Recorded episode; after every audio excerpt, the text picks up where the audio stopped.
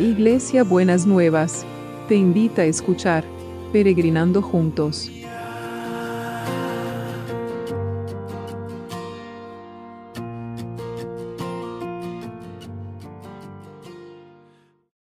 Buenos días mis peregrinos y peregrinas, ¿cómo estamos para empezar este domingo que el Señor ha dispuesto para nosotros y tiene preparado para nosotros? Espero que bien, que tengan ganas de comunicarse con y participar de sus comunidades de fe y que puedan sentir esa alegría del encuentro y de verse con, con sus hermanos y hermanas en la fe.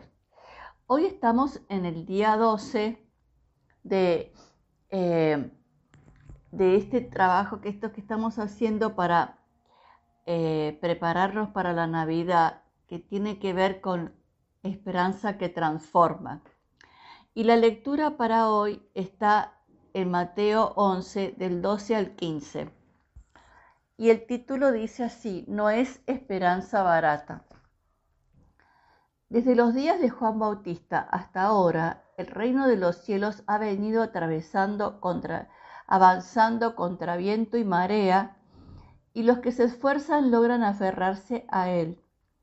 Porque todos los profetas y la ley profetizaron de Juan, y si quieren aceptar mi palabra, Juan es el Elías que había de venir. El que tenga oídos, oiga. ¿Quién dijo que ser testigo del reino de Dios es buscar tranquilidad y aspirar a una vida sin perturbaciones? Quien eso piense no sabe quién es Jesús, ni conoce la verdad del Evangelio, porque el reino desde los días de Juan el Bautista ha venido avanzando contra viento y marea y pertenece a los valientes, porque solo ellos lo arrebatan. Juan preparó el camino para la predicación de Jesús y lo logró al costo de su propia vida.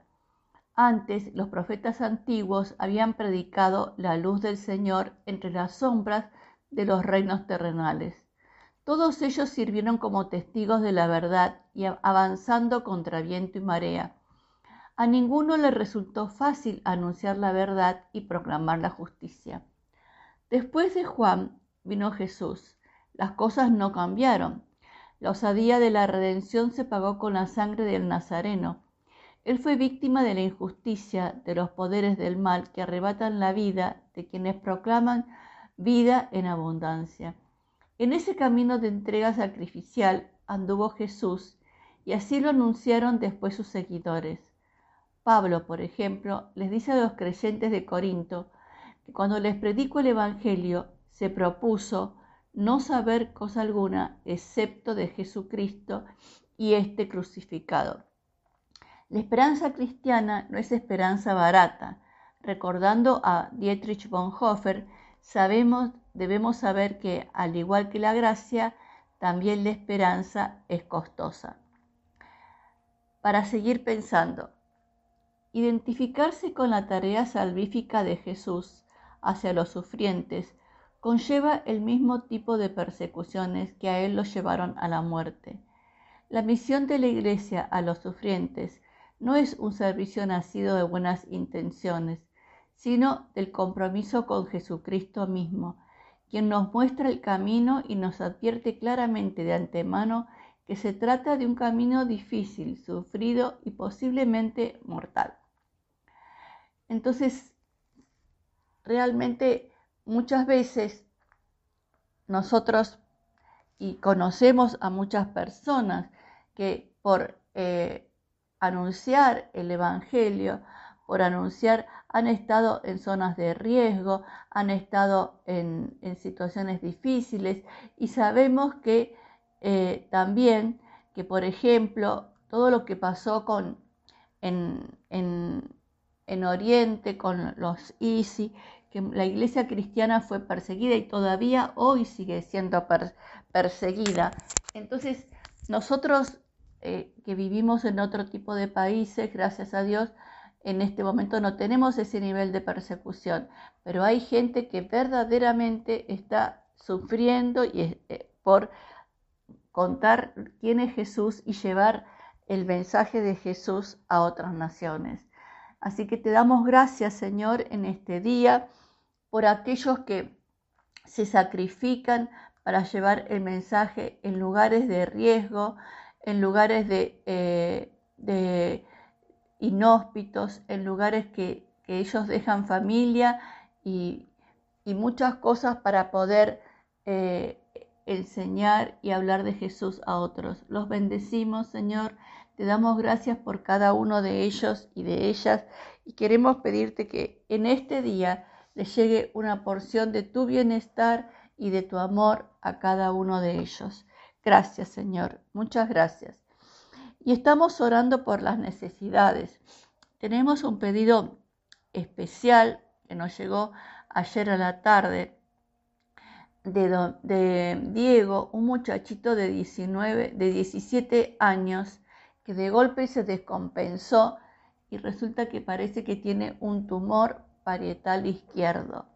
Así que eh, lo, vamos a orar especialmente por él y por todos los que están sufriendo. No hay quien sufra más y quien sufra menos. Son personas que, que están sufriendo y necesitan de nuestro acompañamiento y necesitan de nuestras oraciones.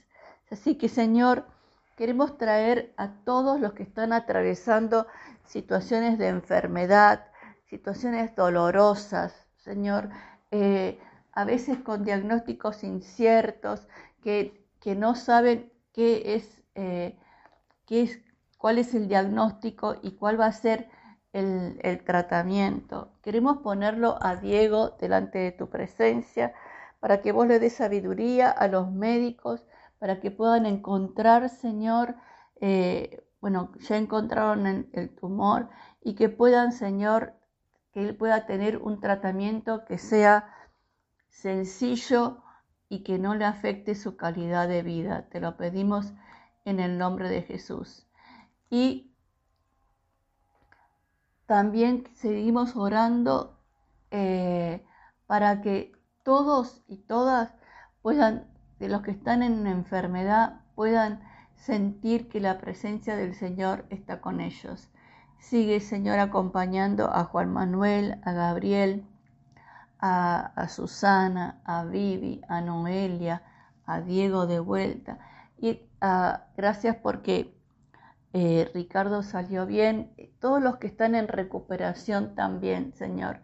Por ellos y por las familias. En este tiempo que se torna complicado y difícil, que tu mano de poder esté sobre cada uno y sobre cada una y que tu mano de sanidad esté visitando cada cama, cada vida, cada situación, que puedan sentir ellos y ellas y sus familias también que tienen una porción extra de, de, milagros, Señor. Clamamos por los milagros, pero sabemos que estamos viendo como los milagros en cuotas, ¿no? Entonces te lo pedimos que sigas mandando esa cuota de milagro como el maná cada día a la vida de cada uno y cada una que está en necesidad. Gracias, Señor. Muchas gracias. Y seguimos orando por el equipo de salud, que los guardes, los protejas, que los libres de todo contagio y que ellos puedan seguir de manera, la misma manera amorosa, eh, pudiendo, Señor, eh, atender a todas las necesidades y que sean tus brazos, que sean tus manos, que traigan sanidad, cuidado y contención en el lugar donde ellos y ellas estén. Muchas gracias. Y también oramos por los que trabajan para que nosotros tengamos todo lo que necesitamos.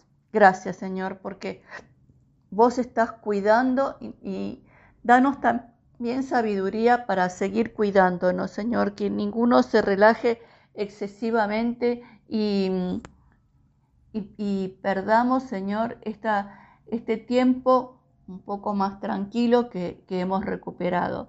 Te lo pedimos en el nombre de Jesús. Amén y amén. Y también seguimos orando por el tema de, de por, eh, de los estudios.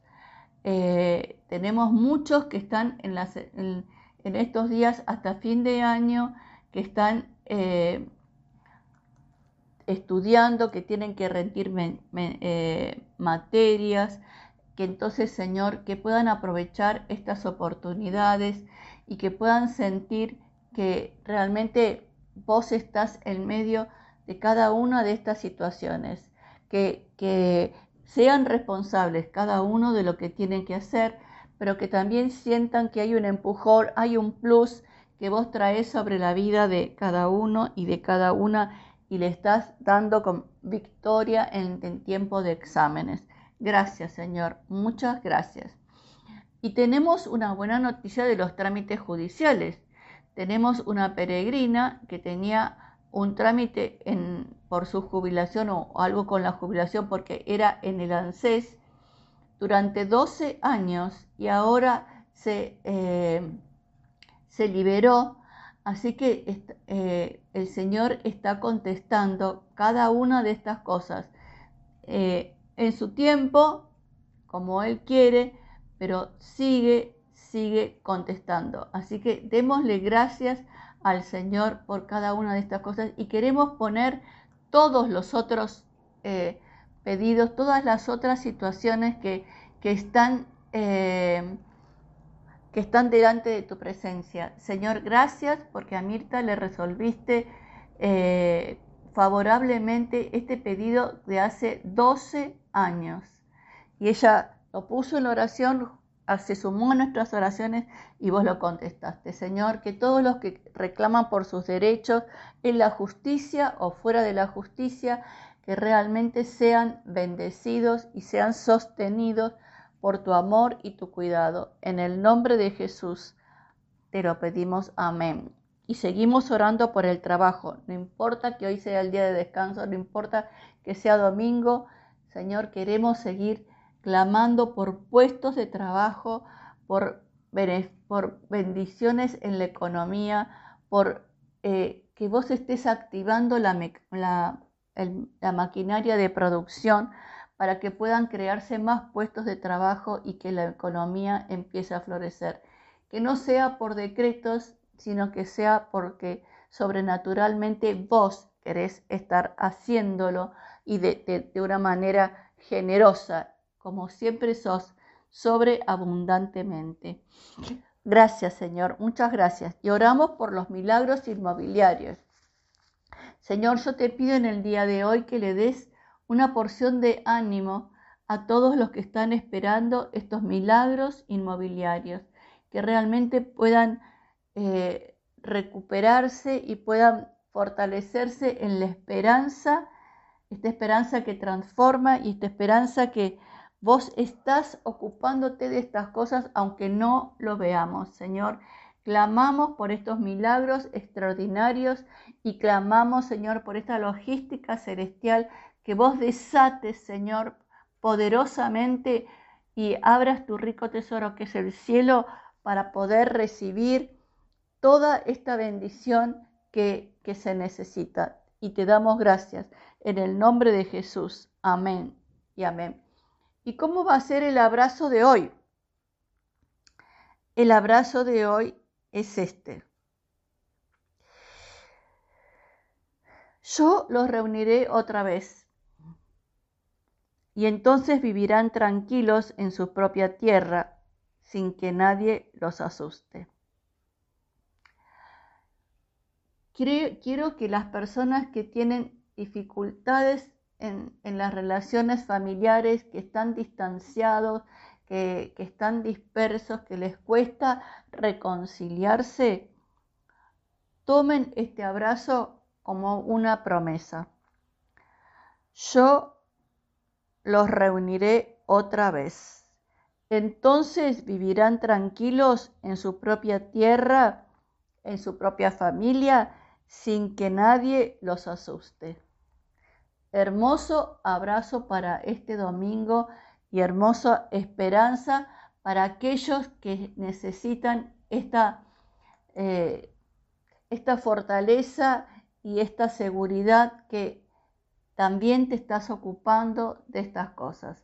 En el nombre de Jesús, en el nombre de Jesús. Amén y amén.